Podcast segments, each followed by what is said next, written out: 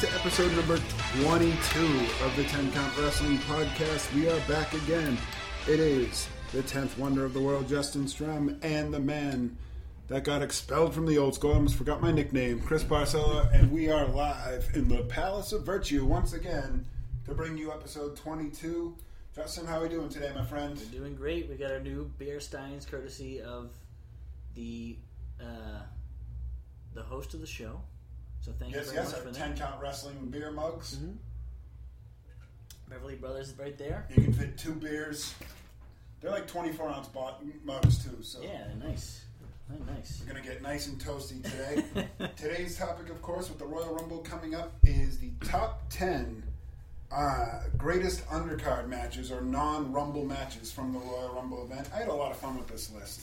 Me too, and I was just saying before we started recording, I thought this was going to be easier than the SummerSlam list.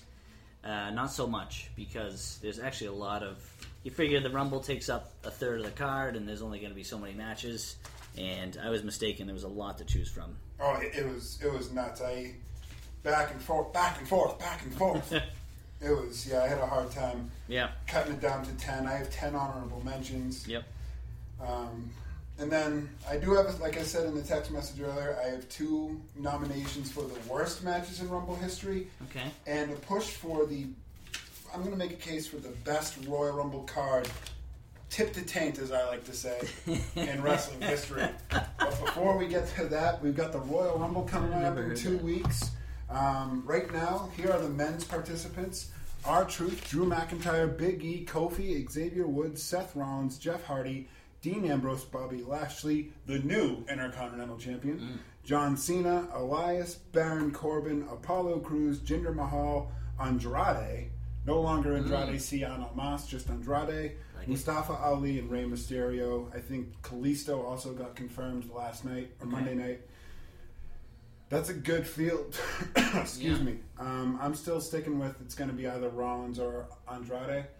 Yeah. Just got a feeling about Andrade, and he was amazing last night on SmackDown. Yeah, and I really think, you alluded to it a while ago, how much you think of Andrade. I do think there's a couple more that could sneak in there. I think Drew McIntyre is a good pick as well. Or a potential return, like a Kevin Owens or something like that, if he can somehow muster it up. That'd be great. Yeah. I'd love that. Or even Strowman if he gets cleared by then. So that's what's so great about the Rumble. We really don't know. It could be 7 or 8 of these guys. Yeah, I mean, that's only 18, 19 names that I knew. So there's still 11 names to consider. I'm sure there'll be a couple of surprises. Mm-hmm. Maybe a Jack Swagger. Oh, wow. Something like that. I'd say if they're healthy, Owens and Zayn will be in the Rumble. Yep. But yeah, look for some surprises. It's in San Francisco. I don't know any wrestlers that are specifically from the California area. So like the Philly Rumble, Bubba came back. I can't think of anybody off the top of my head that would be a surprise. Right. But I wouldn't be surprised if a guy like Swagger showed up. Yeah. For a one-off. Yeah. Ryback. Those kind of guys. Yeah. Would not be surprised. No, those are always fun. The Women's Royal Rumble has Carmella entering at number 30. Yes. Due to winning the mixed match challenge. Ember Moon, Bayley, Natalya, Ruby Riott, Liv Morgan, Sarah Logan, Mandy Rose, Alicia Fox, Sonya Deville, Zelina Vega, and Naomi. Yeah. I mean, who the hell knows? True. And that's only 13 names. I'm sure if Asuka defeats Becky will be in the Rumble. Right. Same thing with Sasha Banks. If she loses to Ronda, she'll be in the Rumble. Right. Other than that, it's going to be NXT people. Yeah. Maybe a Dakota Kai, a Lacey Evans, Candice LeRae maybe, hopefully. Yep. Nikki Cross. Yeah. The twisted sister of WWE. The possibilities are endless. Mickie James announced that she's going to be in the Rumble as well. I don't have it in my notes, but I remember that from Monday night. Right. Yeah. I mean, but that one... Charlotte Flair's not officially in the Rumble yet. Interesting. She could easily win the Rumble. Yeah, if she shows up, I think that's a good choice. But, the good thing about all these budding, increasing the size of the women's division, now they have like a dozen women that could potentially win this thing. Who knows? Yeah, I really like it. It's really good for the division. Speaking of women, Monday night it was announced finally that we're getting the SmackDown, or not the SmackDown, the WWE Women's Tag Team Championships. Mm-hmm. It's finally going to be a real thing.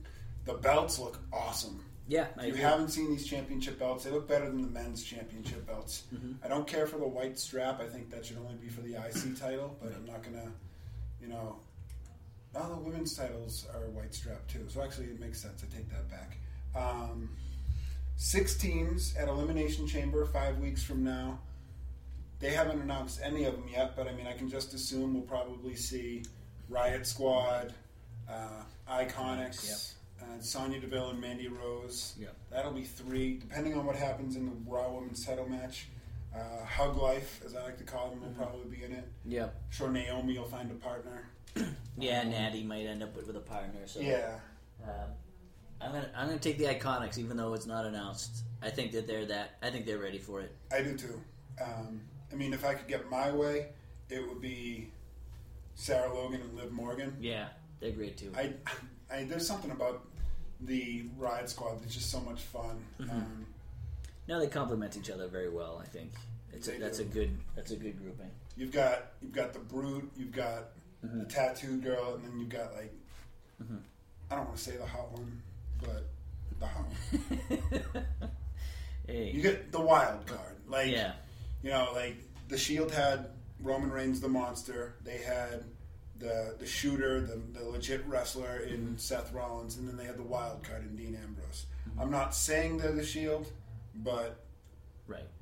Yeah, that's a good point. I never thought of that. Universal Championship, Braun Strowman is out. Yeah. Finn Balor is in. Wow. Oh my God. Somebody call Joey Styles. Because, oh my God! This reminds me a little bit of, definitely a huge surprise, it reminds me of like when Jericho first showed up and he was super hot, and then he like ended up down the card a bit, and then all of a sudden they were like, "Holy shit! Like, what are we doing?" Right. And you know what? Call me crazy, but I think he has a legit I wouldn't be shocked. It would make me so happy. Yeah. It would make me so happy. Not in an anti-Lesnar way, but in a pro Finn way, in a different things way. I would love if that were to happen. Yeah, I mean, I don't know. I think of the WrestleMania card, and Lesnar is just a bigger name for the masses. So, right. You know, the brain in me says take Lesnar in this match, but who knows? They might swerve us and come up with something different for Lesnar. WWE Championship: Daniel Bryan versus AJ. I'm not mad at that. No, I can get behind those two wrestling again. Yeah, and. You know, those two always put on a clinic. You know, I think it's too soon for it to, you know, potato back to AJ. So I got Daniel Bryan in that one. I'm still looking at I mean, I said it back before the greatest Royal Rumble. Mm-hmm. Not the greatest Royal Rumble. The best in the world shit, whatever that was. Mm-hmm. What the fuck was that called? Super Showdown? Yes. I mean, I said it way back then. Daniel Bryan versus Miz for the WWE title at WrestleMania. Yeah. I still think there's a way that they get that done. Yeah, I just would have never predicted in a million years that Bryan would be the heel and Miz the face. I know, that's bizarre. So, Raw Women's Championship, Ronda around. Ronda's going to win, and it's not going to be a good match, and then the God of Hellfire is going to say how Ronda's the best women's wrestler. And Sasha Banks will say, women! Women. And I'll shut it off. Yeah, Ronda's gonna win. I don't know. I don't buy it. All of a sudden, Sasha's just like the biggest threat in the division. I don't, you know. Come on, makes no sense. Tamina and Nia Jax will probably be in that tag team match too. Oh yeah, that's a good point. The Samoan Legacy. Yep. SmackDown Women's Championship: Asuka and the Man, Becky Lynch. Mm-hmm. I mean, I want Becky to win because Becky's fucking awesome. But. Yeah. But you need to get to Ronda, Becky, and Charlotte at Mania. Yeah. And you don't do that if Becky wins the SmackDown Women's title. Yeah. So I think Becky loses to Asuka. Yeah. Probably with some interference or something. Something's going to piss her off. But I agree with you. SmackDown Tag Team Championship. DeBar versus Miz and Shane. I mean, Vince has done some stupid things in the past, but I don't see a world in which Miz and Shane McMahon win the tag titles. Do you? unless they get them and then, you know, they blow up soon after that, you know, after a month, and they lose the titles, and that's how they get them off of them. Okay. So, but obviously this marriage is not for a long time, so yeah, maybe sure. Maybe this match is the one that's going to blow them up. Well, I hope so. Yeah. And what could be it was added last night, so it's not in my notes. Mm-hmm. Shinsuke Nakamura versus Rusev in a return match for the U.S. title. Oh. That'll be fun. Yeah. I hope they keep the title on Rusev just so he can keep some momentum going. Yeah, I not to agree down the car with you, but, you know, again, too soon to switch it back. And then Cruiserweight Championship, which could sneaky be match of the night. Mm-hmm. Buddy Murphy, Akira Tozawa, Kalisto, and Hideo Itami. Hmm. Buddy Murphy's on a roll. He's on fire. I would love to see them give him keep the title on him, mm-hmm. but I think it's Hideo. Excuse me. I think it's Hideo. Shit. Sorry about that. I think it's Hideo Itami's time to become the Cruiserweight champion. I will take your word for it. I don't watch 205. So yeah, that's it for the Royal Rumble preview. History Watch. We're back on History Watch. Today is January 16th, 2019. Pete Dunne has been the WWE United Kingdom Champion for 606 days. Wow. That is longer than any of the following. The Universal title. Brock Lesnar, 504 days, the longest reign of that championship. Mm-hmm. Honky Tonk Man, Intercontinental Championship, 454 days. Jeez. Raw Women's title, Alexa Bliss, 223 days. United States title, going back to WCW, Lex Luger, 523 days. SmackDown Women's Championship, Charlotte Flair, 147. Wow. 205 Live Cruiserweight Championship, Neville, 196 days. The NXT title, Finn Balor, 292. North American title in NXT, Ricochet, current champion, 150 days. Mm-hmm. That's the only current champion on this list, so I had to do some real quick math right there. NXT Women's Championship, Asuka, 522 days. The World Heavyweight title, the big gold belt for WWE, Batista, 282. The ECW Championship, Shane Douglas, 406 days. And the WWE ECW time, Christian, 205 days. The WWE/WCW Cruiserweight title, Gregory Helms, 385 days. Divas Championship, Nikki Bella, 301 days. Hardcore title, Big Boss Man, 97 days. The European Championship, eternity. The British Bulldog, in the initial first reign of the championship, 206 days. Mm-hmm. And the WCW Championship, Hulk Hogan, 469 days. Hmm. That brings us to trivia.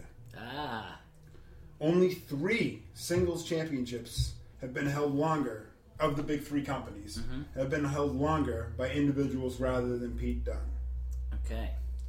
I mean, I kind of named everything, so you might. Right. I would hope you could name the 3 titles, but if not... I can definitely do 2 of them. I don't know what I'm forgetting. So obviously the WWE Championship. Right. 5 reigns. Bruno twice, mm-hmm. Backlund, Hogan, and Pedro Morales. Okay. They all held the title in their respective reigns for more than 606 days. Mm-hmm. We talked about in the women's episode, the WWE Women's Championship was held for, 28 years or something? 10,000 days by the fabulous Moolah. Yes. And then the third one was held for 700 days. 700 days. It's the only one I did. Did you say the U.S. Championship? I did, Lex Luger. Boy. It's got to be the TV title in WCW?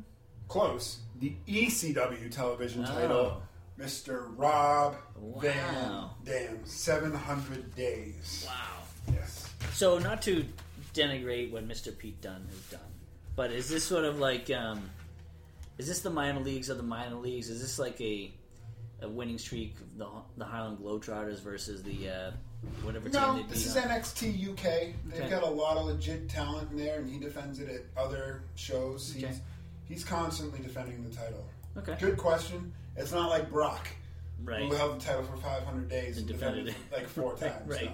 He's been defending it constantly on NXT events. Mm-hmm. So, but good question. Cool. Nice.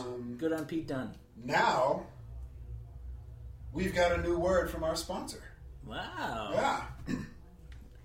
Hey there, everyone out there, everyone in radio land. What? Podcast? What the fuck is a podcast? What the fuck is the internet?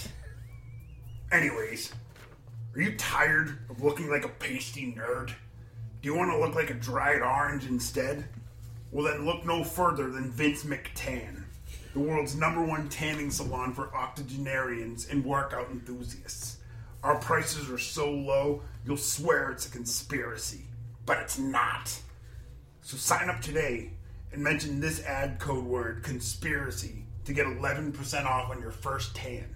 And don't forget, veterans, if you show your identification card, that's good for 3 free tans as a thank you for your service. And now, back to the show. Wow. Ooh, thank you, Governor Boddy. Yes. We'll expect that check any minute. I love the governor. The governor's my favorite person in the world. I like that he's a supporter of the show. It makes me very proud. Yes, thank you for your service. I'm a big market. Favorite thing to say. Thank you for your 3 free McTans. I'm not a Mick things, but I'll come up with more. Yeah. Good stuff. That's it for any good housekeeping and whatnot. So nice. It's time to get right into the list. Like we said at the beginning, this was a hard one to break down. Like I knew my #1 and my #2, and I went backwards from there. Okay. My honorable mentions are going to be. That'll probably take us an hour to talk about all of our honorable mentions. Right. And the worst 2 matches in Rumble history, but. My friends, you're #10. Yeah. Well, and I'm sorry, we're going to do our, if it's top 3, just throw up the hand. Top 3, okay. Yeah, so we'll go from there. It's funny, I bet we're going to, if I'm remembering from the SummerSlam, we kind of traded honorable mentions at the top, and then our top 4 or 5 we kind of agreed on. I feel like it's the same this time. My top 5, I think, could be rearranged in any, but I feel very solid about those 5 matches. It's 6 through 25 that I'm like, all right. I agree. Yeah. I absolutely agree. So, my #10, I almost pulled it off, and I'll explain which match I almost put on instead, but I left it. It's from 2005. Edge defeated Shawn Michaels in the opening match. Ooh. It was, I mean, obviously 2 great workers. There wasn't much of a storyline behind it. It was Edge kind of screwed over Michaels at Taboo Tuesday, which is a brutal pay-per-view, as we've talked about before, because Michaels won the fan vote for the title match, and just great execution up and down the board. And Edge had good heat, but they both were in the Rumble match later that night, by the way. So I don't think that they went fully balls to the wall. Otherwise, it could be, in terms of it's just a straight single match, it could have been further up the list. But there's a lot of they get kind of nasty at the end. They're pulling each other's hair and. Edge at one point counters a super kick into an electric chair, which was an awesome spot. I remember that, yeah. Yeah, so it was a fun match. Edge eventually won it.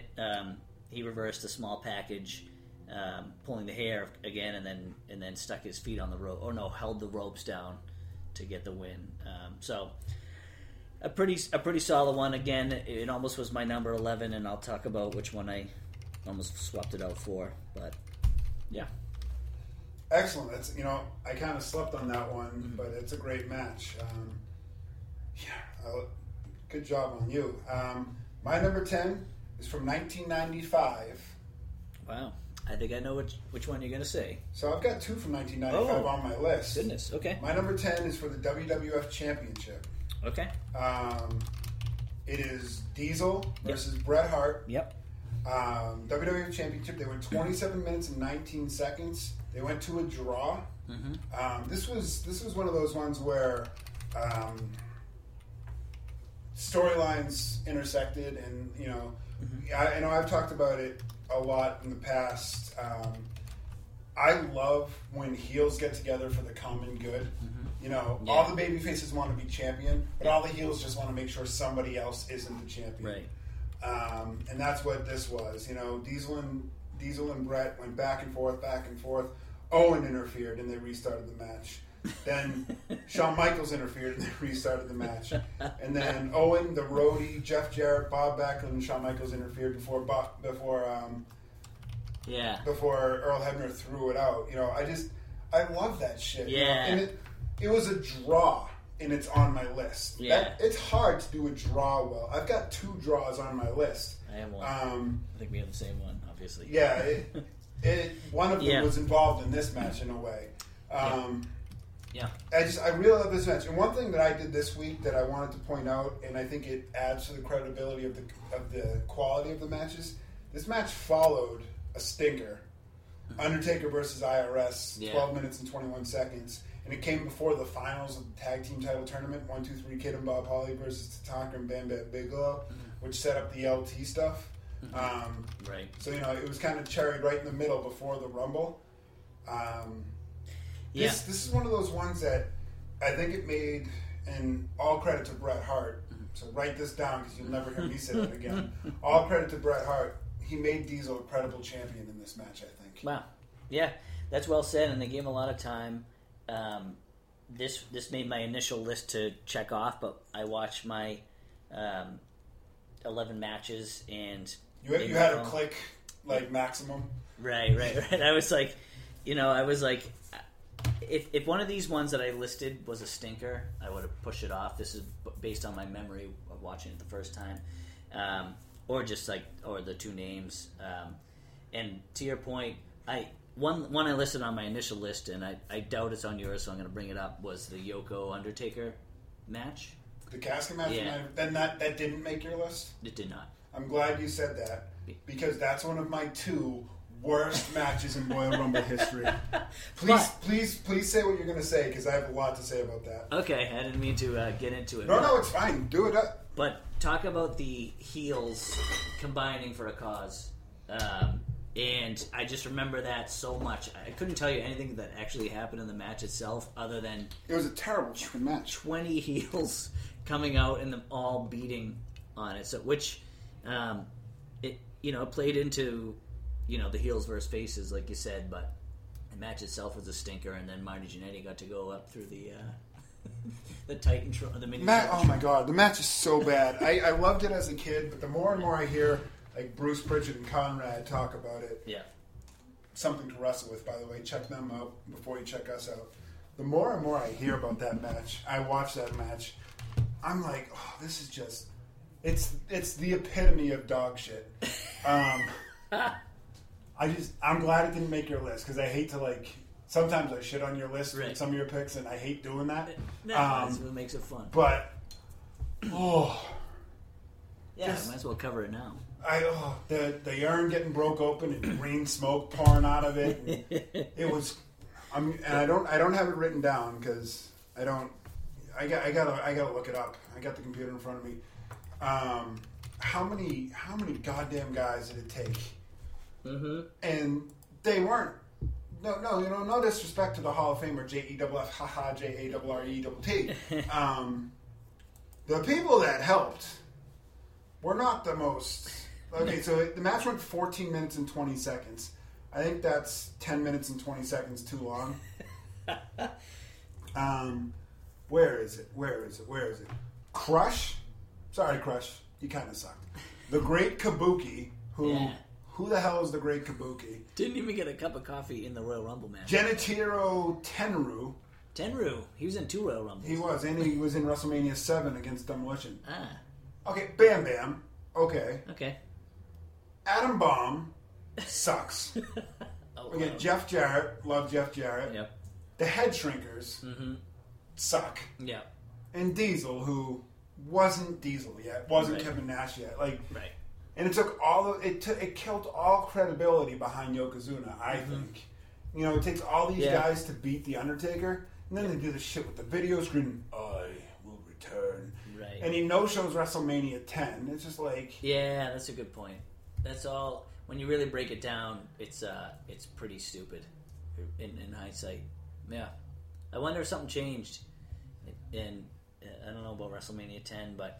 And now that you say that, so that was what, 1993? 1994. It was the Rumble going into WrestleMania 10, where Luger and Brett won. And Yoko never really did much more after that, now that you say it. No, he lost the title to Brett at WrestleMania 10, and then he went away, came back at WrestleMania 11, won the titles with Owen, stuck around for about a year, and then went away. And he was unfortunately passed, you know, a few years later. So fuck that match. Even with all the heels coming together, I know, I know. All right. But all right, cool. But fuck that match. All right. My number 9 is from 2007. It is John Cena versus Umaga. It's, this was an honorable mention for me. Yeah. Because I can't put John Cena on a best of list. Yeah. It almost made it. Yeah, and you know, I don't think they're not going to be accused of being the best technicians. No. But there was some really awesome spots in this. So this was a last man standing match. I don't have the time listed, but I think it was about 20, 25 minutes, somewhere in that range. 23:09. Nice. So that gives them more free reign to do some stuff. So one of the things that stands out is Cena's getting beat on early, and he's really Umaga's taking the reins. But Cena at one point brings the steel steps into the middle of the ring and then throws them outside the ring as Umaga's running back, and it hits Umaga right in the head. Like one of the craziest spots you'll ever see. Cena ends up with some big time color halfway through this match, the way. But he hits Umaga with a TV monitor against a ring post. You know, just some innovative type stuff that we hadn't seen. Umaga runs across all 3 announce tables, and then Estrada takes off the top rope. And this is why maybe it sticks in my memory, because it was so unique. Cena wins by choking out Umaga with the rope and the STF. Yeah, that was a really good match. Yeah, it was just different, and they beat the hell out of each other. See what happens when they can put Cena with somebody that can work. Right. Umaga was good, and I unfortunately Umaga passed away in 2009, I think. Which he's been gone a sneaky long time. Yeah. December 4th, 2009. So we're coming up on the 10-year anniversary. Yeah, and he was only 36 or 37. He was very young. He was 36 at the time of his death. Yeah, so what a shame, because he was so good. I know a lot of the Samoan guys unfortunately don't live long lives. They're bigger guys. They're wrestlers in general don't typically, but these guys, even the football players and things. So, but he was great in this match. His mother was the sister of Afa and Sika, the Wild Samoans. Sam Fatu, with Tama from the Islanders, and Salafa, or Rikishi, were his brothers. He was the uncle of the Usos. He's actually the one that got the Usos into wrestling. He's like, no, you're coming with me and we're going to train you. He was Yokozuna's cousin, and of course The Rock, Rosie, Roman Reigns. Right. Big family tree. Yeah, it's. I remember when he had his I believe it was a stroke. Yeah. Or the heart attack, and the internet was just hitting Umaga rushed to the hospital with heart attack. This Umaga, this Umaga, this Umaga, and then it was Umaga dead at the age of 36, and it was what the fuck? He was so good. He was. As good as all the Samoans are, I'm not going to say he's better than The Rock or Roman Reigns, because I'm not stupid and I'm not going to try to get people angry on the show that listen. But, he was he could move like Vader and Bam Bam. Yeah. And he had such a great look, and Umaga was such a great character. It's a damn shame. And I liked Estrada, too. I thought he was a good front man for him. Armando Alejandro Estrada. Right, overemphasizing Samoan bulldozer. The bulldozer, yeah. He was so damn good. He was good in 3-Minute Warning with Rosie, who also unfortunately passed away. Yeah, So. Yeah, good match, good pick. I like it. My number 9 is from 1993. The Clique is involved yet again. It was for the WWF Championship, Bret Hart versus Razor Ramon. It is my number 8. Your number 8, okay. Pretty much in line. Yeah. I love this match. Bret retains by submission. I have here in my notes, This is the match that made people take Razor seriously. Yeah. He was no longer the Scarface guy. He was a legit contender. Yeah. It came after Bam Bam Bigelow versus the Big Boss Man, which is a classic big man match. Right. 10 minutes and 10 seconds. And it came right before Yoko won the Rumble in an hour, 6 minutes and 35 seconds. I love this match. I thought it was so good. Yeah, I thought it was really great. I mean, both guys are so crisp, right? They're both... they both execute so well. I liked some of the notes I have. So Bret Hart puts his sunglasses on the kid in the front row, and Razor throws a toothpick at the same kid. Comes That's over. Awesome. It's great stuff. They really tried to put Razor over as a big guy in this match, saying how much bigger, and Bret couldn't get the sharpshooter on him and all this stuff. His legs were so long. Right. Which is kind of funny. I mean, he had put it on Yokozuna and things before. Bret Heenan on commentary is awesome. There's just so many well executed moves in this. He counters a Razor's Edge into the backslide. They found a different way to get him into the sharpshooter. So, I think it actually helped both guys because they put over Razor as a big time threat, but they were also like, Bret can handle a big opponent now. Yeah, that absolutely. I put out on our Facebook page, while we were recording, that we were recording right now, and we got some instant feedback. Colin Sloan said Rockers Orient Express from 1991. So Colin, coming in with the heat. That's a deep cut. That is a deep cut. I had it as an honorable mention. Me too, and you know what? It probably would have been my number 12. If we were 12 count wrestling? An awesome match, and I considered putting it on here early on until I looked at all these other ones. It's on What Culture's list, by the way. Yes, I did see that. So, great call out of Sloan. He probably watches NXT UK, so good call. We like the Sloan. Feedback, Colin. Keep it up. Yeah. I'd like to have him on the show someday. Actually. Anytime. So I stepped on your number 8. So you as get I've to been go known to 8. Do. So I'll go again. My number 8 is from 2002. It is the WWF Undisputed Championship match. You're shaking your head. Is it on your list as well? It's my number 6. It's your number 6. We're lining up nicely. Jericho versus The Rock. Jericho retained. Yep. It came right after the Flair-McMahon street fight, which was a bloodbath, and right before Triple H won the Rumble. So nice card placement. Yeah. Which I think card placement, I'm bringing that up because I think card placement is important for the success of a match. It's particularly big for the Royal Rumble card because, if you go on after the Rumble, that's a lot of expectations.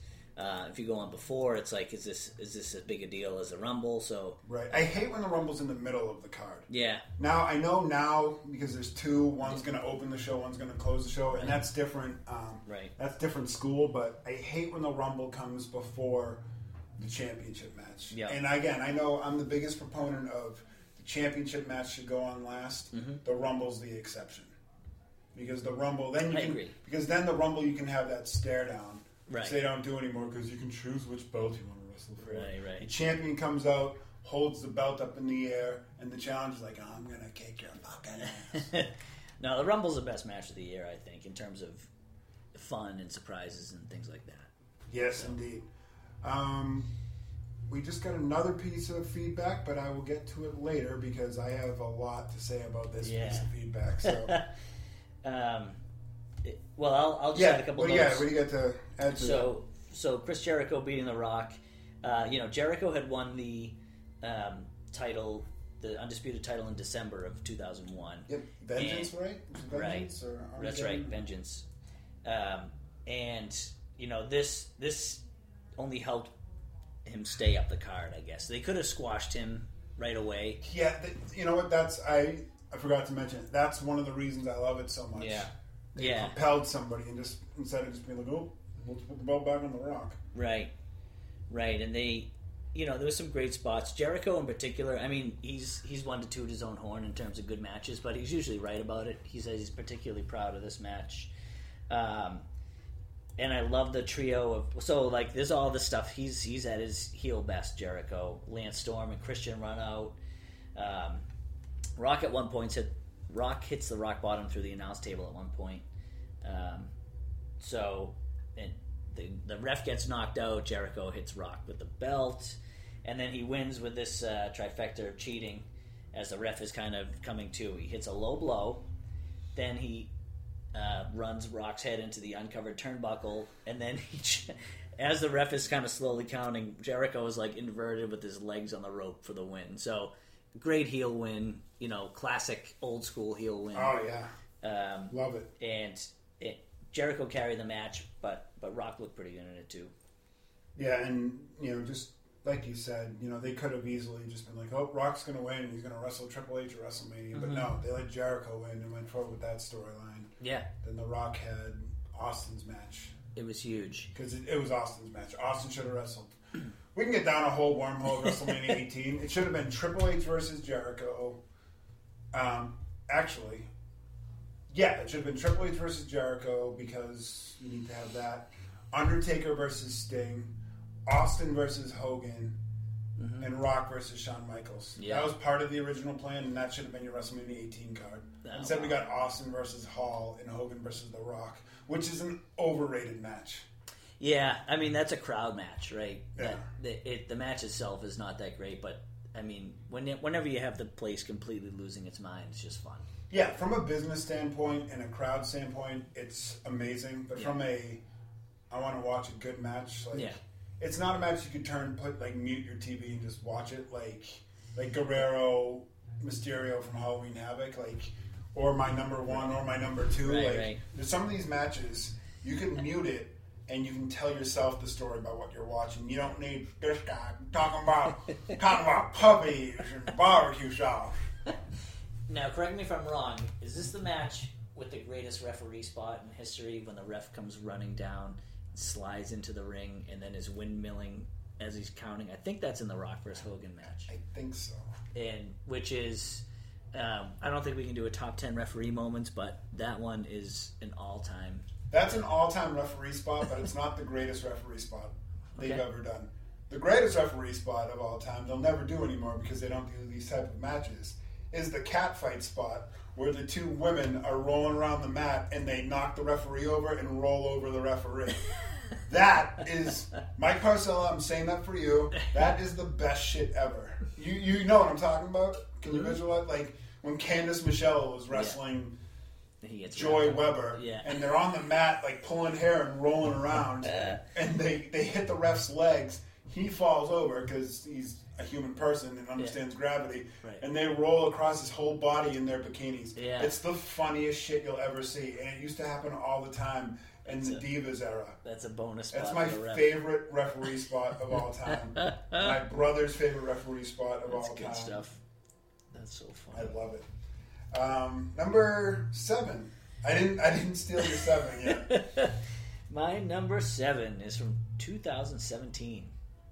It is Kevin Owens defeating Roman Reigns for the WWE Championship with Chris Jericho locked above the ring in a shark cage. That was a fun match. It was great. I didn't put it on my list, but that was a fun match. Right. And some great spots, by the way. Some innovative, high spots. Jericho goes after... Reigns before the match even begins. The ref can't get control of it. He's supposed to be going in the cage. Right. So Jericho just had even a better heel than he was in the match we were just talking about in 2002. So the older Jericho got, the more scummy of a heel he became, and it was just so good for business. Yeah, and more like just a dirtbag whiner of it, heel and things like that. So. Owen hits a frog splash through the table on Reigns. Reigns took some nasty bumps in this one. I love Kevin Owens' frog splash. Yeah. It's so good. It looked really good. Jericho throws down the brass knuckles. It's a little bit, Reigns gets hit with brass knuckles and still kicks out. But a couple more spots just to call out. Reigns does a Samoan drop through the chair. That's in the middle of the ring. It's just seated. Oh, that's right. Yep. And they also did. Remember, Owens builds the sort of tower out of chairs on the outside. Yeah. And then he's sort of sitting on the turnbuckle, and Reigns hits a Superman punch, and then Owens falls backwards through this bizarre structure of like a pyramid of chairs almost. And it looked awesome because they all like scattered, like it was like dominoes, like an explosion of something. Yeah, exactly. Yeah, that's so good shit. Innovative stuff. There's a powerbomb through the announce table. The ending was a little chintzy. I mean, Braun Strowman shows up and then hits a running power slam on Reigns, and then Owens obviously just gets the win after that. He pins him. So after all that action, it was outside interference. So Jericho or above the ring interference in this, right? Right. Well, yeah. I mean, Jericho was ironically in the cage, but you know he was cheering as Strowman grabbed Reigns and tossed him through the table. So it was so good. It was good stuff. Such a good match. Good stuff. And just last, unless the other 2017 match is on your list, I don't think it is because you told me Cena did not make your list. I'm sorry, Cena did make my list, but not with the 2017 match. All right. So the other one that's critically acclaimed, just because I think it's a good time to bring it up, is the 2017 one versus AJ Styles. That's an honorable mention for you? Or is it on your list? Yeah. Okay. I hate it just because they took the belt off of AJ. Right. It's like, let him have the WrestleMania match. Right. Who cares? No, that's a good point. But it's critically acclaimed. I didn't love it. It's a good match. I don't think it's as good as their SummerSlam match from a few months earlier. When the SummerSlam and Balor won the title, they had an excellent match on which did make your top 10 SummerSlam. Yes, matches, I believe. I believe it did. Yes. So, yeah, cool. My number 7. I just realized something. With the exception of one match, my entire list either has Chris Jericho or The Click in it. My entire list. Wow. Okay. My number 7 is from 1995. Yep. My second match from 1995. Yep. It is the Intercontinental Championship. Razor Ramon versus J-A-R-R-E-T-T, Jeff Jarrett. Yeah.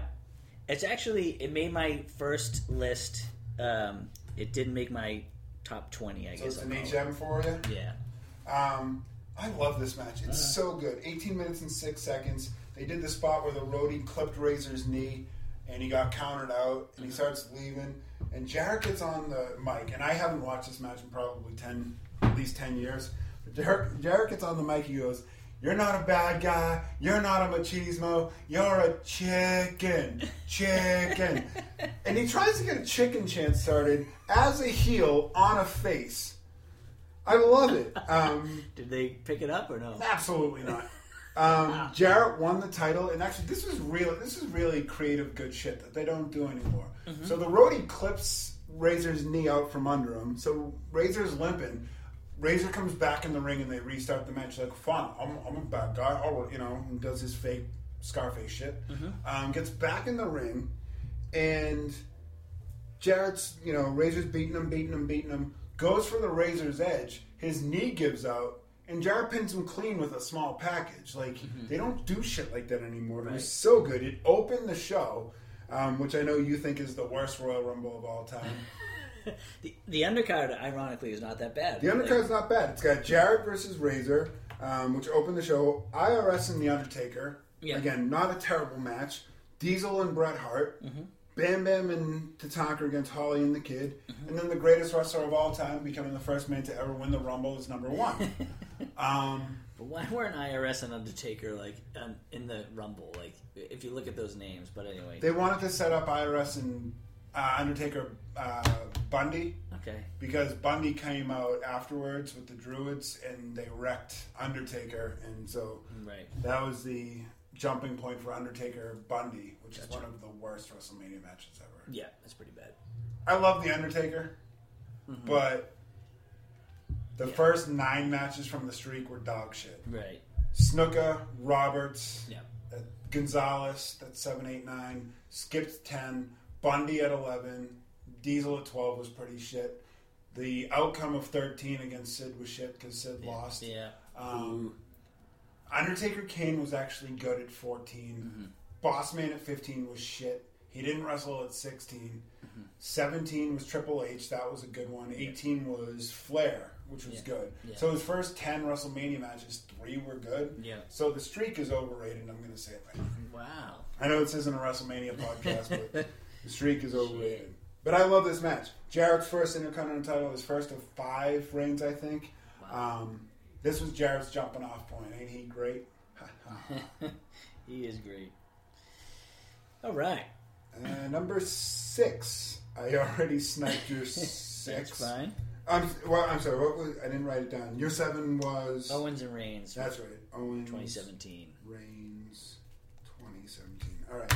My number 6, again, your number 6 was Jericho versus Rock at 02. My number 6 from 2001.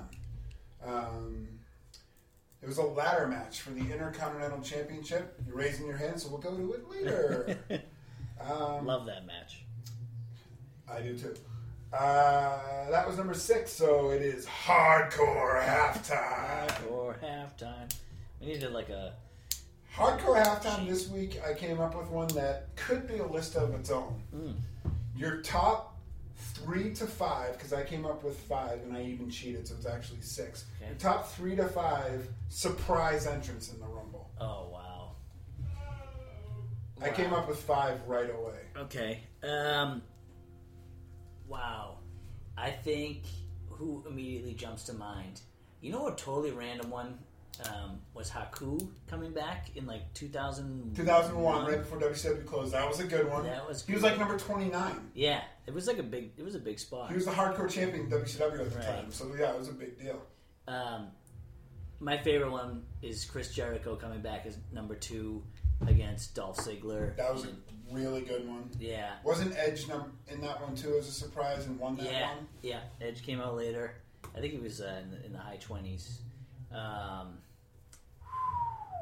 Maybe a combined one is Roddy Piper and Snuka at the Madison Square Garden one. They weren't in shape. That was a good one. They shouldn't have really been in the Rumble, but it was fun.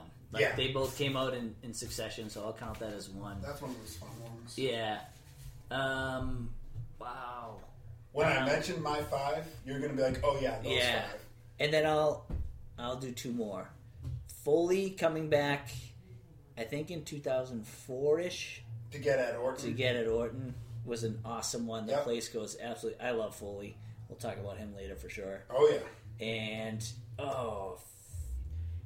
it wasn't so much a surprise, because I think he had just come back already, but I think it was 02, maybe, when Mr. Perfect came back. That was 02. Yeah, that was a good one. Yeah. Nice. Yeah, those are good ones. I came up with 2009 Rob Van Dam. Oh, yeah. The place went nuts. And JR, oh my God! Yeah. 2015 in Philly, Bubba Ray Dudley. Uh-huh. He had been in TNA and he was Bully Ray, and all of a sudden there he is. And then a few months later, the Dudleys came back full time. 2011, just because I was in the building and I heard how loud it was, even though the internet kind of ruined it, Diesel and Booker T. Yeah. The place went banana, as JR would say, as Pat Patterson would say. I'm glad you brought that one up, because I was... When Diesel came out, this random guy in front of me who had not said a word the whole time marked out, turned around, and high-fived me like the hardest high-five I've ever got in my life. Place went nuts. Place went nuts. Brian Fredrickson, good friend of the show, the man so cool, Trip McNally signed his yearbook, contends that Booker's pop was bigger. Wow. I think Diesel's was bigger. They were both huge. I can't remember. Booker's was a different type of pop, because he hadn't been gone that long, right? But more people knew who he was. Diesel was like us, like now 30-somethings going crazy. Yeah, that's a very good point. 2016, number 3, the phenomenal AJ Styles. Of course. That one was huge. Rumors were running rampant, but they were like, he's not going to show up for a couple of months, and then boom, number 3 in the Rumble. The place, the delayed, like...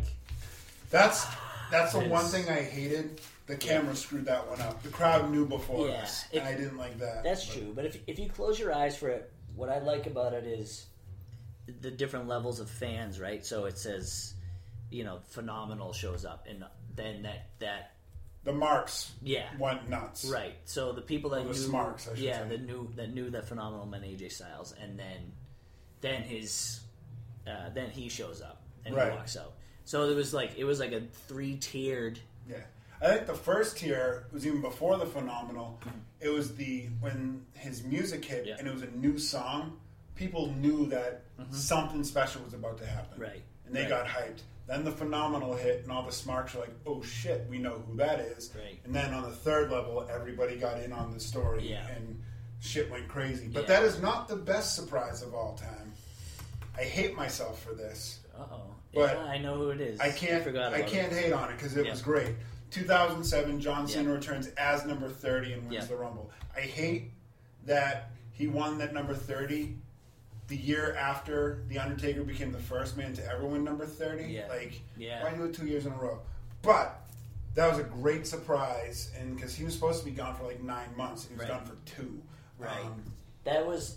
Not mad at it. No, that's a great one, because I was legitimately shocked. Like, you can... All the rumors and stuff, you hear all the names. If, like, Kenny Omega showed up in the Rumble this year, like, you'd be like, okay, it was a shock, but, like, you know, there was at least a rumor about it. I forget who had just been out prior to Cena with a similar injury for that length of time. It was his pec. Yeah, but, like he tore his pec. Might have been Triple H. Yeah, somebody else was out for that length of time, so you just put him out of your mind for a long time, and then for him to show up. And, by the way, Triple H selling it, he's a great seller of like being shocked or like or you know afraid or however you want to put it. So that's a great one. That duck and run chicken shit. He's really good at it. Right. Cool, good one. Yeah, I love hardcore halftime. Yeah, we didn't even talk about Honky Tonk Man coming back. So many. Duggan came back a couple times. I love them. So we got somewhat, I guess you could call it breaking news. According to the internet, Mike Kanellis and Maria Kanellis possibly have requested their release. Oh, no. I don't blame them. I didn't even know they were under contract, to be honest. Yeah, I don't blame them. So, yeah, that's breaking news, I guess. All right. I hope it's not true, because Mike Kanellis is the nicest guy in the world. I met him a couple of years ago. Nice. Super nice dude from this area, and he's done things the right way and got his shit together. Yeah. Hey, he gets to stay married to Maria as well, so he can't, you know, he's done well for himself. Who cares? He can flip burgers. I don't care. Yeah. Married to Maria. Number five. Ooh. We could be going into blow-up mode here, because like I said, 5 through 1 for me. Shuffle them up and put them in any order you want. Right. It is from 2004. It is Triple H, and we have a hand raised, so we'll get to that one. We'll get to that one in a few minutes. Not too far down the line. All right. My number 5 is from 2001. Okay. For the WWF Championship. Kurt Angle versus Triple H. Yep. 24 minutes, 16 seconds. Kurt Angle retains in a shocker. Because, again, I thought we were going Triple H versus Austin at Mania. Yeah. Or something along those lines. It came right after China versus Ivory. And right before Stone Cold won the Rumble. So it was in a real good sweet spot. It just continued Angle's chicken shit championship run. It was so good. It was really good. It's an honorable mention for me. You know, I could do 10 Kurt Angle matches if I wanted to, because I just think he's that great. I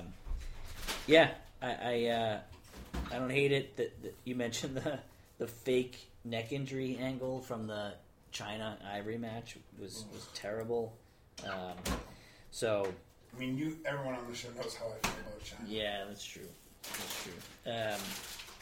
But yeah, I can't hate it. Number four.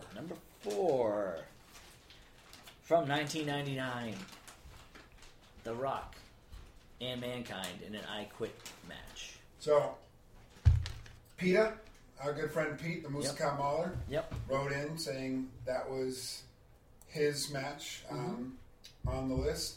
And Brian Shea also wrote in and said this was their number one match. Really? Yes. Shea Bird. Wow. So Brian Shea, unless it's a different Brian Shea. I think it's my buddy Brian Shea. He knows my friend of the show, Mike Kaminsky. Nice. Yeah. Really great heavyweight wrestler for Wilmington High. You know, a sectional... So they're not a good wrestler at all, you mean. Heat. Yeah. And great guy, by the way. Wilmington's got a great program still. Yeah, they. I could wax poetic about the program. The coach left a few years ago, and the numbers are down, but that we're getting way up. We're not going to get to an amateur wrestling talk. Dude, we can talk about that far astray. We can talk spladles and all that shit. We're actually going to talk some amateur wrestling moves later on because it was an awesome match. But John Tremblay just wrote in Yoko versus Undertaker. I think he's got a mic trolling in here. I don't know. You don't know. He's well, to be fair, he wrote Yoko v. Undertaker, which Chuck Norris, because Yoko was F. Yoko was fat. So he might be drunk. I'm not sure. He probably is. But I'm sorry. Rock versus Mankind, 99. I quit match. Yeah. So, and this stands out, right? Because it was followed up with the Super Bowl halftime Boiler Room Brawl, which is more infamous. Halftime heat. This is a much better match, I think. They. I like that they keep shoving the mic in each other's faces, asking them, telling them to quit. Like you. Up yours. Yeah, right. There's a few crazy spots. The Rock goes to give a rock bottom on one of the announce tables, and the whole table gives way. There's. They bring on a ladder at one point, and then Foley's pressing down on it, telling him to quit as he's pressing down on the ladder. All types of fun stuff. Then they end up climbing up the scaffolding, which is way away from the ring. And then the big spot in the match is Foley falling on the wire boxes, and then all the lights go out. If you remember that part. So. All sorts of crazy stuff going on all around the arena. Mankind ends up in handcuffs, and then The Rock goes into the infamous chair shots to his head. And I remember watching the documentary Beyond the Mat. Thank you. Great documentary. If you haven't watched it, a really interesting behind-the-scenes type view. But they show Mankind's kids all crying because he's taking an absolute beating, and you're like, why is The Rock doing this to him? He's smacking him in the head with a steel chair. He's taking these unabridged shots at him, but the storyline was Mankind was not going to say I quit. He just was. You couldn't get him to say it, so it kind of makes sense, even though they're kind of sickening to watch. He takes probably a dozen just straight up chair shots to the dome, and with what we know now about CTE, it's kind of disturbing in a way. And then finally, he knocks him just out cold, and then it turns out that it was Shane McMahon who had it piped over the airways, the "I quit" that Foley had said earlier in the night on the preview show or Sunday Night Heat or something like that. But some really great spots. Mankind took an absolute beating in this match and really helped, I think, The Rock's ascendancy into the title scene. So, spot fest for sure. Not a technical match, to say the least. But. So you know how I said at the beginning I had two matches that are my least favorite Royal Rumble matches? I hate this match. Wow. Going back and watching, I liked it as a kid. Mm-hmm. Going back and watching it now and knowing... Again, this is kind of the knowing what we know now kind of point of view. Right. It's just ugly. Yeah. The handcuffs and the 15 chair shots when there was only supposed to be 3. Yeah. The Rock went way, and part of it's Foley's fault. And Bruce talked about this recently. They did a watch along with this match and talked about the Rumble 99.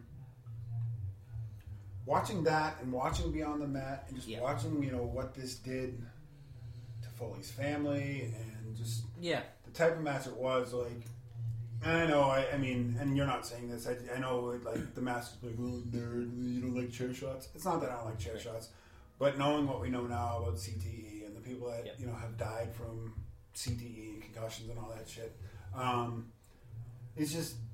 It doesn't age well for me, I guess. Yeah. And I thought about when we were talking about this. I knew this match was going to come up. Yeah. And it's just 1999. Chris loved it, but when I watched it because I wanted to be like, am I wrong? Mm-hmm. And I just being that guy, but being like, "Well, it doesn't age well." Like I watched it, and I turned the commentary off because I didn't want to hear Michael Cole and Lawler be like, yeah.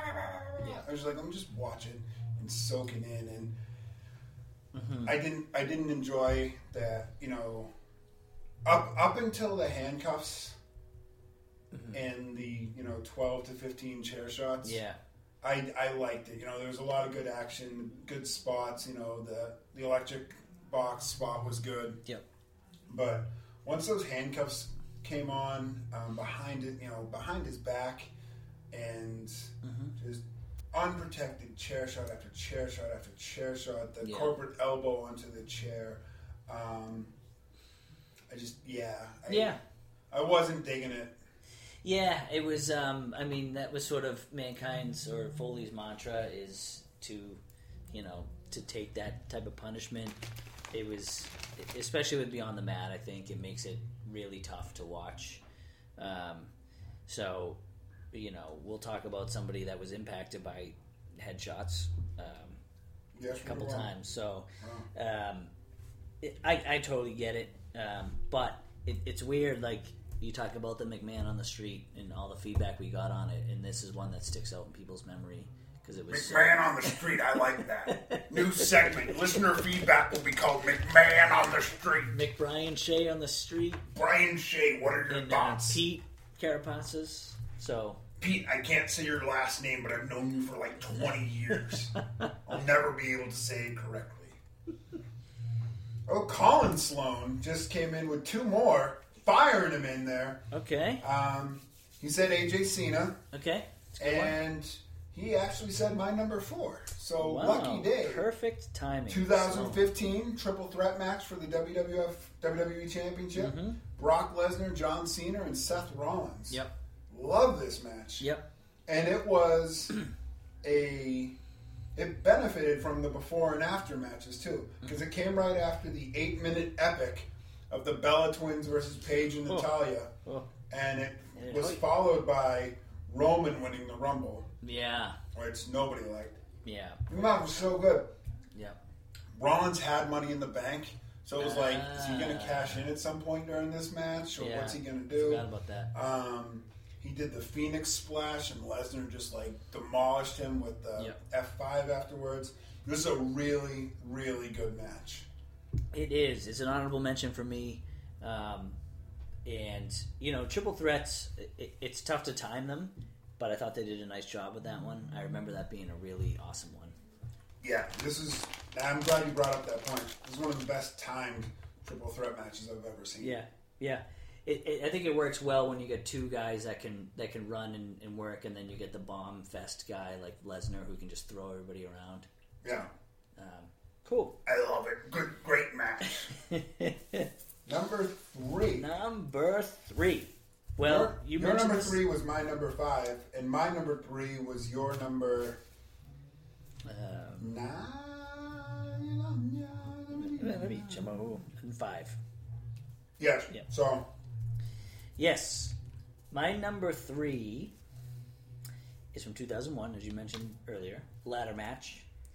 Chris Jericho defeating Chris Benoit for the Intercontinental title. This was so good. It really, when I was watching this, I almost made it my number 1. I almost moved it up, and then I watched 2 and 1 again, and I said, all right. I think you and I have the same 2 and 1. I think we might. Which is unprecedented, I think. Yeah. Well, I don't know. We'll see. But, there's so many great spots. Benoit does the Seth Rollins dive, right, flying out, and Jericho takes a chair and hits him. Yeah, that suicide dive between the top and the middle. Yeah. They did so much different stuff with the ladder. You see a lot of the same spots, throw the ladder at the guy, put it in the corner against the guy, all that type of stuff. Right. But he, at one point, Jericho sort of stands on the ladder and then pushes it over, and they're trying to land on Benoit as he's up against the barricade against the fans. Benoit gets out of the way. One of the coolest spots, ladders in the corner. Jericho puts Benoit's leg through one of the holes, and then almost does like a back suplex on like modified code breaker, like off of the top. Yeah. Kept bringing the ladder back with it. He also broke out the hanging off the ladder lion tamer. That's right. So it, like, you know how the lion tamer was supposed to be almost vertical. This was like bent against the top of the ladder, and the place went absolutely crazy for this. Yeah, it was great. It was awesome. And just a couple other... Oh, Benoit tried a flying headbutt from the top of the ladder. He missed. Again, in hindsight, I wish he was not doing so many flying headbutts, but that's beside the point. A couple times... Both these guys are so good, right? A couple times they did the spot where the ladder gets knocked over, and you've seen it before where the person misjudges and doesn't quite get to the ropes or goes over the ropes, which is really dangerous. Both times, or 4 times, they both land like perfectly. Like, I don't know how they do it. They're just that level of good, right? And they land directly on the top rope. The end of the match is when Jericho knocks Benoit outside of the ring completely, and then climbs up and gets it. So I think it was like an 18 or 19 minute ladder match. 1844, yeah. Really, really good match. And you know, if you like ladder matches, we could do a top 10 ladder match. This would be up there. This would be sure. It is really good. Yeah, I think you covered it all. It was a great match. Cool. My number 3, your number 5. Yep. 2004, another draw. Yeah. Last man standing World Heavyweight Championship, Triple H versus Shawn Michaels, 22-46. It came immediately after the 6-minute and 30-second WWE title match between Lesnar and Hardcore Holly. And it came right before Chris Benoit won the Royal Rumble in an hour, 1 minute and 35 seconds. Mm-hmm. When these two get together... Yeah. It's always magic. I don't think these two have ever had a bad... And this isn't my HBK goggles on. Yeah. I don't think these two have ever had a bad match against one another. They're always on. Yeah. And you know what? There are certain guys that are so close and they're friends. Like if you and I were to have a match, I'd be like, go stiff with me. If you accidentally screw up and kick the shit out of me, right. I'm not going to be mad about it because we're buddies. Yeah. And I think that they have that type of understanding, whereas if you hit Lesnar with a chair over the head, he's going to kick you in the face like you did with Braun Strowman. Right, when you told him to calm down. But on top of that, they're both just so talented in the ring. And talk about color. Woo! You talk about blood. Yeah. And... The pacing of this one is different because Michaels gets the blood early on, I think, and it's just Triple H beating on Michaels for like the first half of the match, yeah, or first third of the match, for sure. Then he Michaels turns the table with a slingshot of all things, and then he hits Triple H with a chair, and now they're both bleeding. So then they bleed like the whole second half of the match. Yeah. Nice and violent. Right.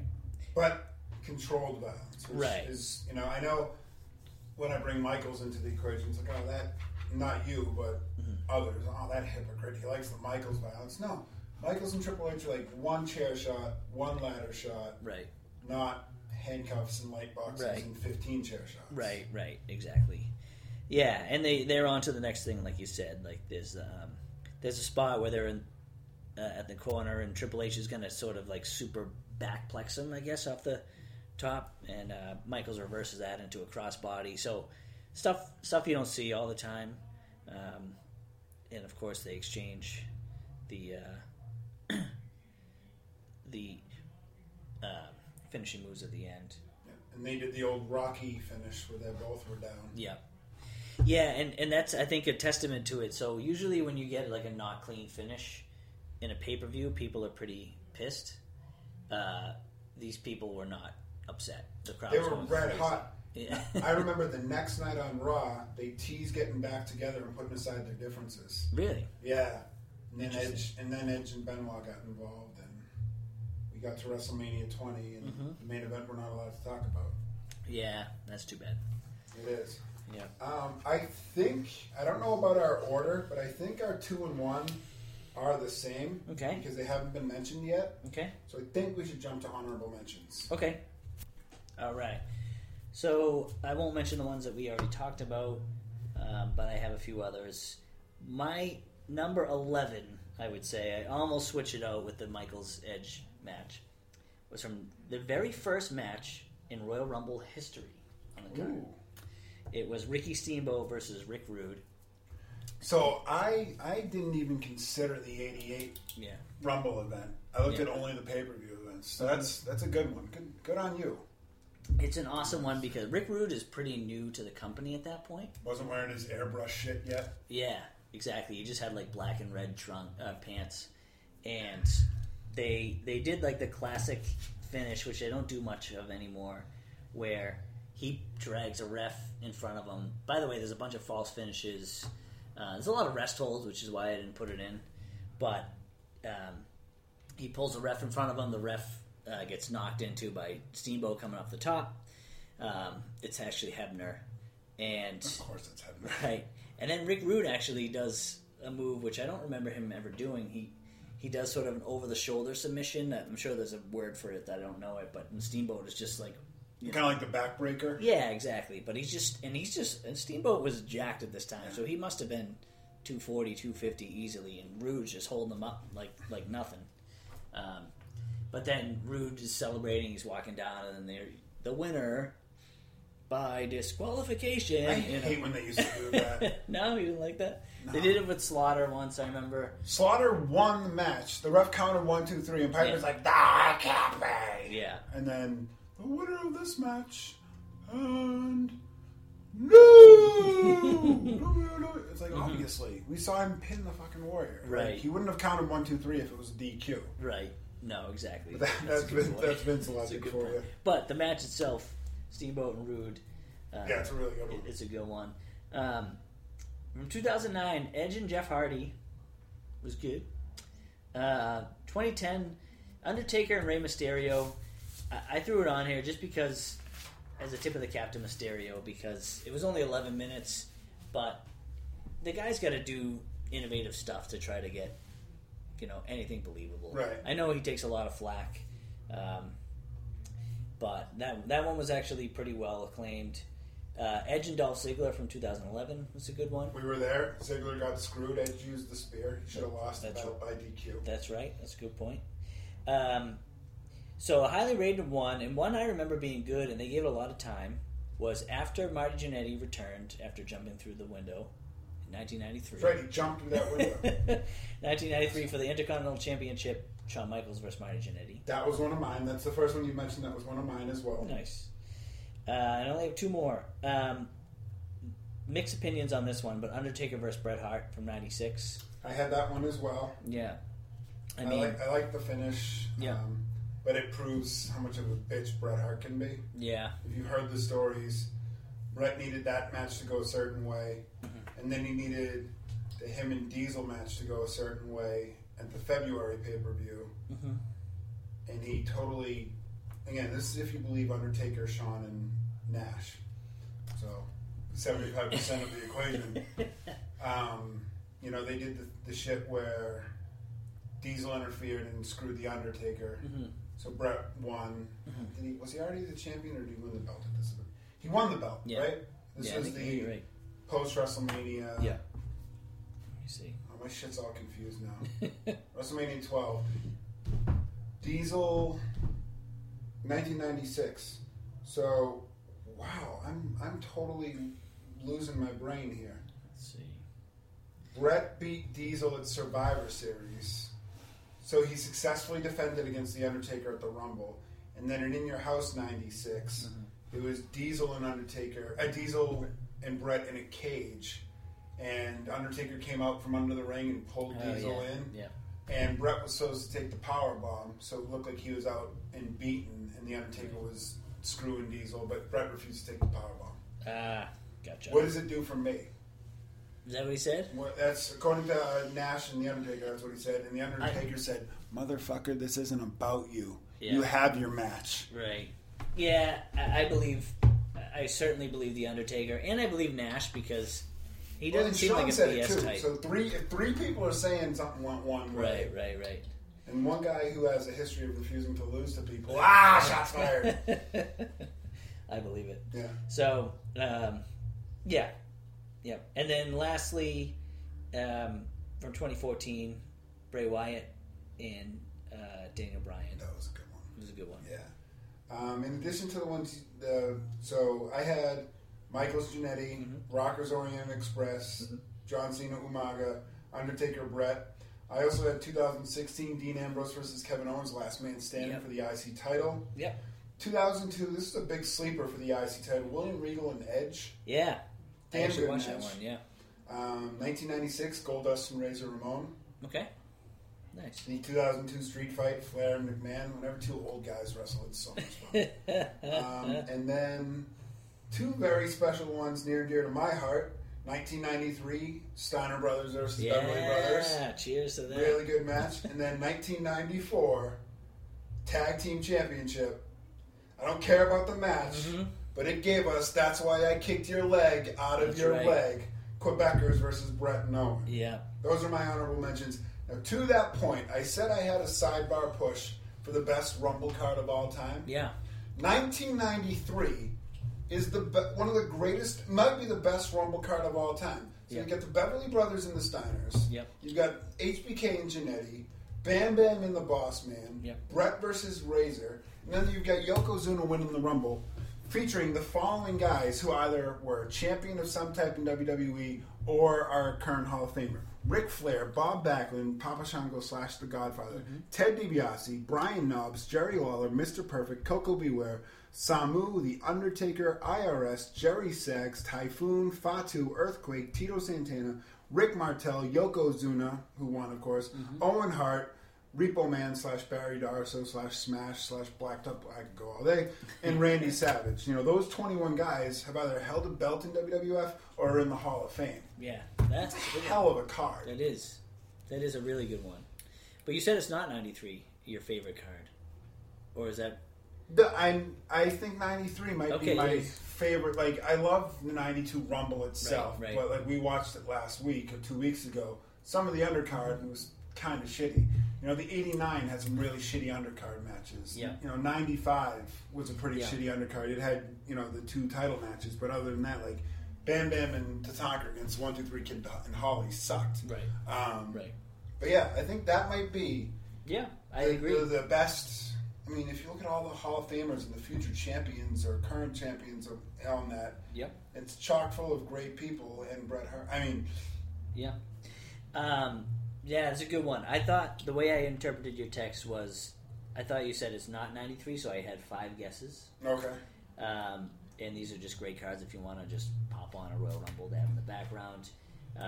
2001, I won't go through all the cards. 2001, 2002, 2008, 2014, and 2017. Those are all really good. Yeah.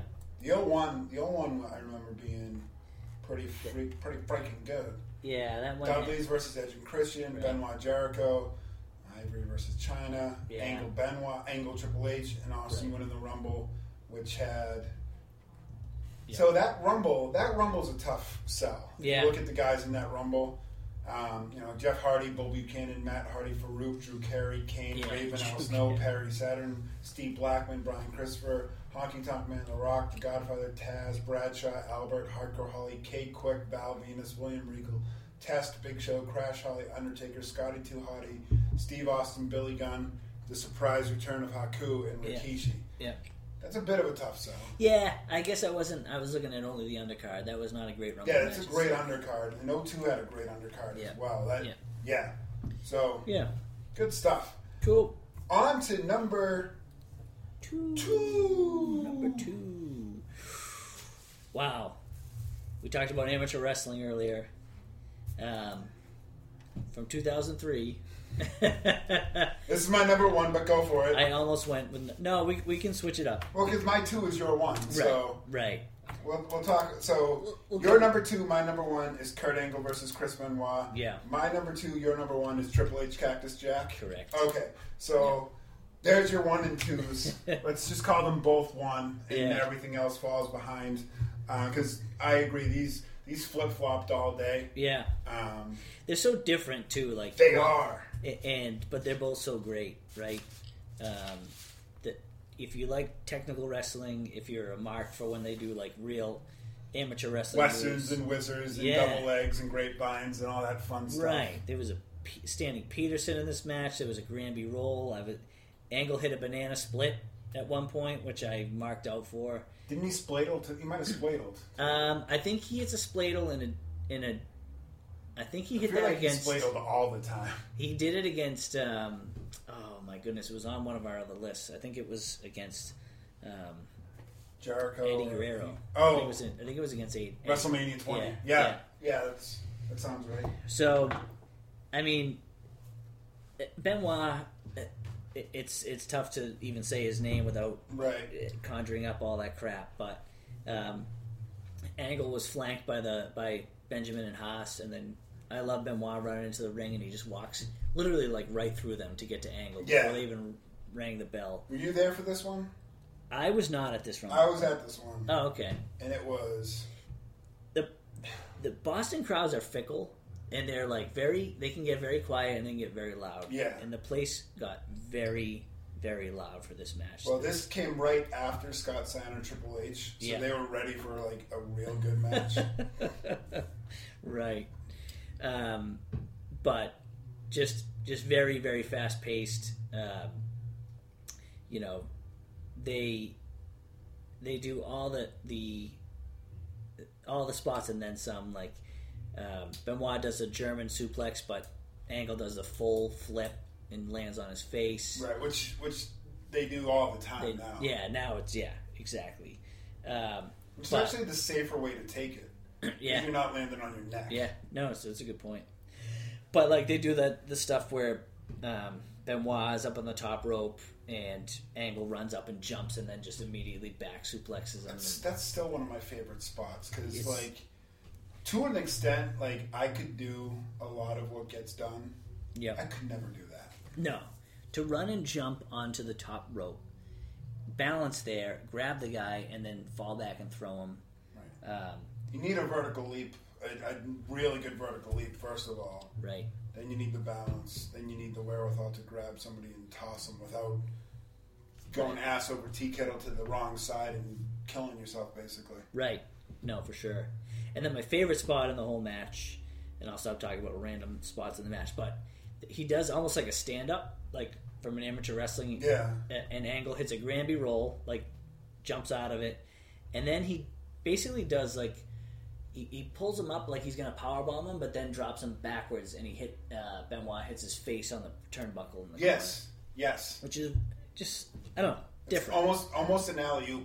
Yeah, Big Show used to do it. It's like an alley-oop into the corner. Yeah. I mean, the amateur wrestler in me loved this, man, and I think that and the fact that it was in the Garden and I got to watch it live and be in the atmosphere is what made it my number one. Yeah, because the other one is really, really good too, but in a completely different way. Right. So I kind of walked all over your number one, but I'll let you. That's all right. I mean, you said it all. From an amateur wrestling standpoint, it was amazing. And, you know, especially with what came before it and Triple H and Scott Steiner, which I love Triple H and I love Scott Steiner for completely different reasons. That was not a good match. This was a clinic, you know. Who wants to be a wrestler? Yeah. Watch this match, take notes, and get on board. It's everything that's good about wrestling, and I know it's hard to say that sentence with one of the parties involved, but this match is everything that's good about pro wrestling. It's what makes it so great. Yeah. Good false finishes that made sense. Yep. You know, the amateur wrestling makes the moves make sense as well. You know, why would he do that? Well, he's got him. You know, he's got a tight waist. You know, this is why you Peterson. You know, Peterson roll. You know, sit out, roll onto your forehead, duck under. You know, it made a lot of sense. Right. And when wrestling makes sense, I love it. Yeah. There's too much that doesn't make sense, and it makes all the detractors be able to be like, see that? Yeah. That woman gave birth to a hand. Wrestling doesn't make sense. It's stupid. And then I can be like, see that? Hugh Jackman had metal claws come out of his hands. That movie's stupid. But I'm the weird one when I say that. Right. This match, put it on and tell somebody, yeah, now tell me wrestling's fake and stupid. Right. And I'll tell them, I'll give them the DX 2 words. Yeah. Because well said. Well said. And I believe in wrestling. Yes. God damn it. That was a great soliloquy about wrestling. That was beautiful. What my we didn't talk about the finish, by the way. Angle just keeps locking on the angle lock in all different types of angles. They kept rolling out of it too, yeah, right? Exactly. He finally gets it when he's sort of laying down, not the typical. That was my favorite way he did the ankle lock, because it was more believable. Like he would grapevine the knee almost, and be like, "You're not going anywhere. Mm-hmm. I'll break it if I have to, right? Or you're tapping, right?" But there was no. So they threw out World's Greatest Tag Team, and there was no interference, no shenanigans. What I have is just a great clean match with a clean finish. Great stuff. And the crowd, Benoit is still in the ring afterwards, and Angle leaves with World's Greatest Tag Team. There's something cut out of the network now, but the crowd gives Benoit a standing ovation. Yeah. Oh, so good. Yeah. So good. Well, since I blabbed all about your number one as my number two, I will let you take the reins. Triple H, Cactus Jack. My number one, your number two. Madison Square Garden street fight. Yeah. It was a good old-fashioned street fight. They didn't use too many chairs, but wooden pallets. Triple H actually cuts his leg open at one point and bleeds like a stuck pig. Yeah. Thumbtacks. Yeah. This was, they had a really good storyline going. Once again, we talked about this whenever we talk about Foley. We talked about this a few weeks ago with the greatest feuds of all time. Yep. Triple H wasn't afraid of Mankind anymore. Mm-hmm. He thought Dude Love was a joke, but he was afraid of Cactus Jack. Yeah. And that power, like you were talking about a little while ago, Triple H, he's mastered the art of being a chicken shit and showing his ass, not figuratively, but literally. No, not literally, but figuratively, excuse me. Literally sometimes too. But... And he was afraid of Cactus Jack. And Cactus Jack brought the barbed wire bat and the thumbtacks. And I think he put the barbed wire mandible claw on Stephanie, if I'm not mistaken. The barbed wire Mr. Sacco. And I don't know. Oh, no, he did that to Lita. Yeah, I'm sorry. He didn't do that in this match, but he brought out the barbed wire 2x4 early. And this is what was different about this match, like to add to the level of how violent it was. Earl Hebner was kind of doing stuff throughout it to try to, like, make it not as bad, which I think added to it. Like, right. It was a street fight, but I'm not going to let you use the barbed wire. Right, he hit it behind the Spanish announce table, right. So Cactus Jack went and kicked the crap out of the Spanish announce table and said, give me the 2x4. And all the while, Triple H is allowed to use a sledgehammer. Right. But that's not illegal. Right, exactly. But even, like, Foley setting up on the... announce table, and Hebner's pulling the TVs off himself. Usually it's the wrestlers. So I think that they did that intentionally, and it worked, because like Foley's like doesn't care, Cactus Jack doesn't care, and Hebner was like, I just can't let this level of violence occur on my watch. Really, really great stuff. You talk about the color of it. I mean, Triple H bleeds early. Yes, he does. Early. And, from barbed wire, right? Not from a chair shot. Right. So I think I might be sensitive to chair shots now. I think that might be what it is. Yeah. Because I think I'm so alert, now that I coach wrestling, I'm so alert on concussions. Yeah. That I think maybe that's the chair shots or something I've steered away from. They don't... It's always across the back now or like that one to the gut where you take the front end of the chair. But Cactus Jack does get handcuffed. Granted, they're the gimmick handcuffs where, like, you could almost pull your hands over your head because of the length that's so long. Right. And he takes a beating with that. If you remember, The Rock comes out at one point and hits, like, Foley walks back towards the the center aisle as it is in Madison Square Garden. Worst arena setup ever. I hate it. Yeah, it's particularly tough for the Rumble. It makes a very short ramp. But this the whole thing was set up for the street fight. If you remember, they were like, the set was like bricks and things like that. A cab coming through, right? Yeah, a cab. So it was in New York City, so that makes sense. But it was really built around this match. There was so much hype. And the promo, we should post this as a clip of the week. The Mankind walking out when there's a fake Mankind in the ring with Triple H. I think it was Midian dressed as Mankind. Oh, was it? Yeah. That's funny.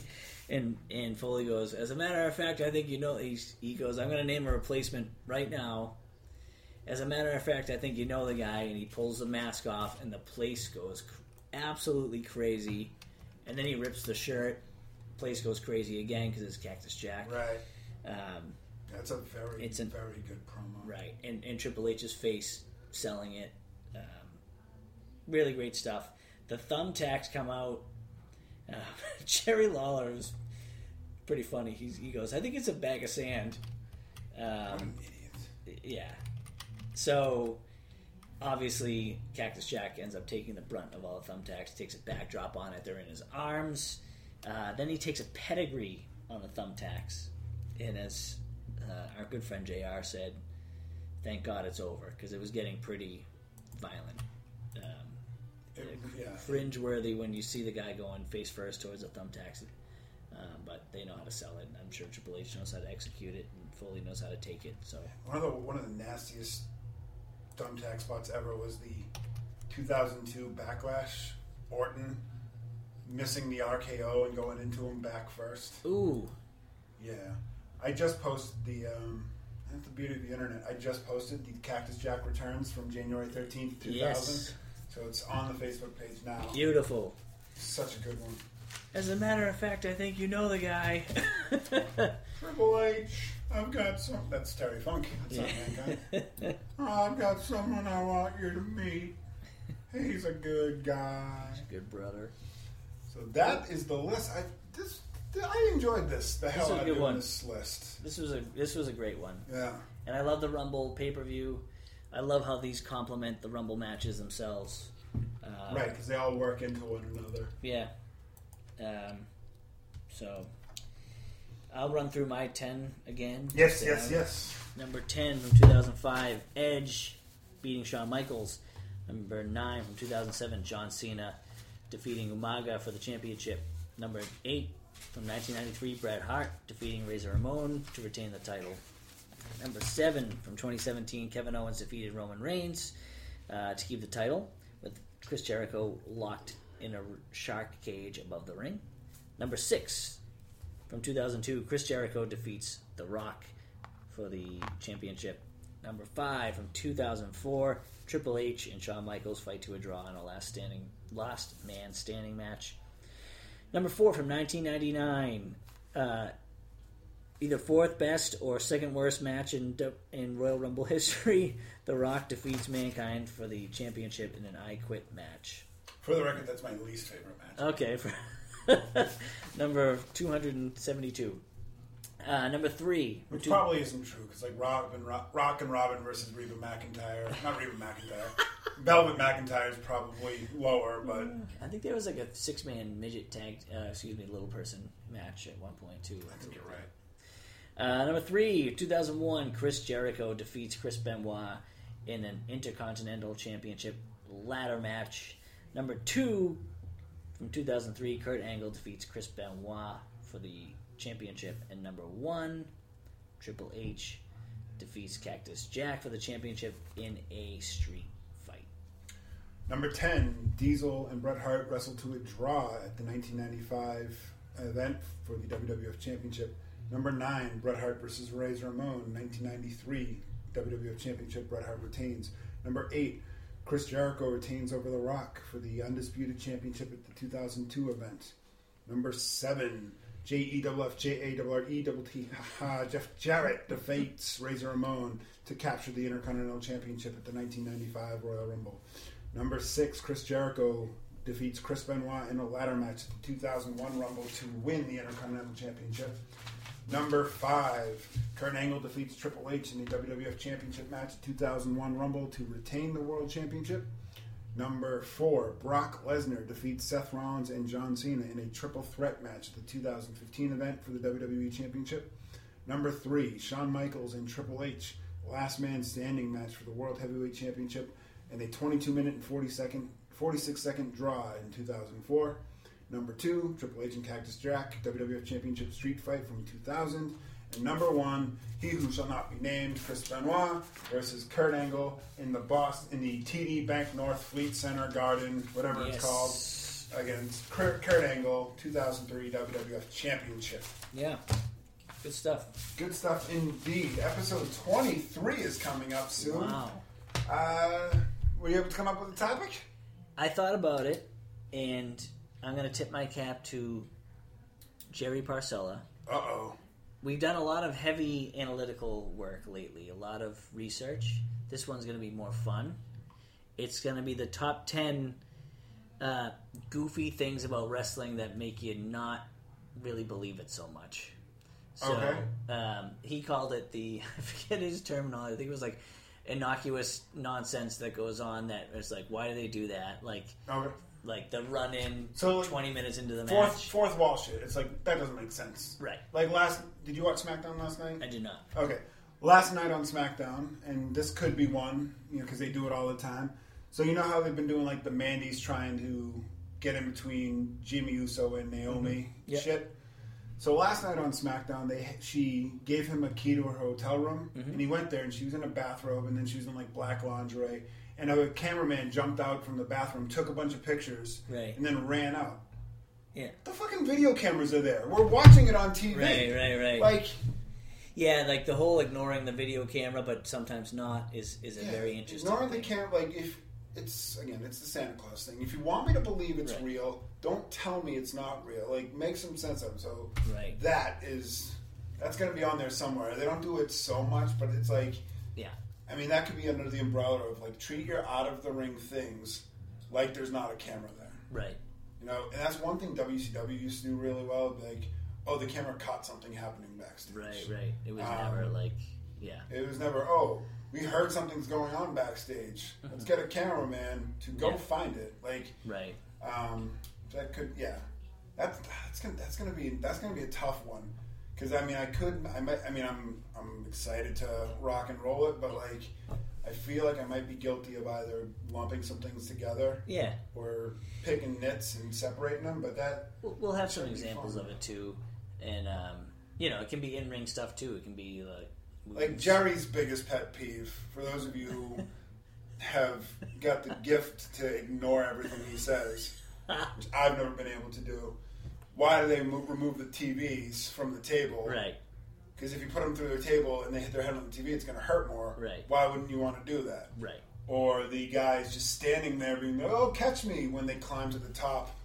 Right. That kind of stuff. Or why isn't Big Show the champ since 1997? Like, how did Rey Mysterio win the title when Big Show can't win the title? That kind of stuff. Right. So we'll have some fun with it. Yeah, there's gonna be a lot of laughter. I'm sure Pete's gonna want to get involved, and Tremblay will be like, "Why aren't any of the women naked? That's number 1." I'm like, "No, it's not what we mean, Jonathan." Right. Yeah. That's gonna be a good one. So stay tuned for that. That's episode 23. It should drop. Probably right after the Royal Rumble, the way our schedule works. So enjoy the Rumble. If Almas wins, I will get on here and tell everybody I told you so.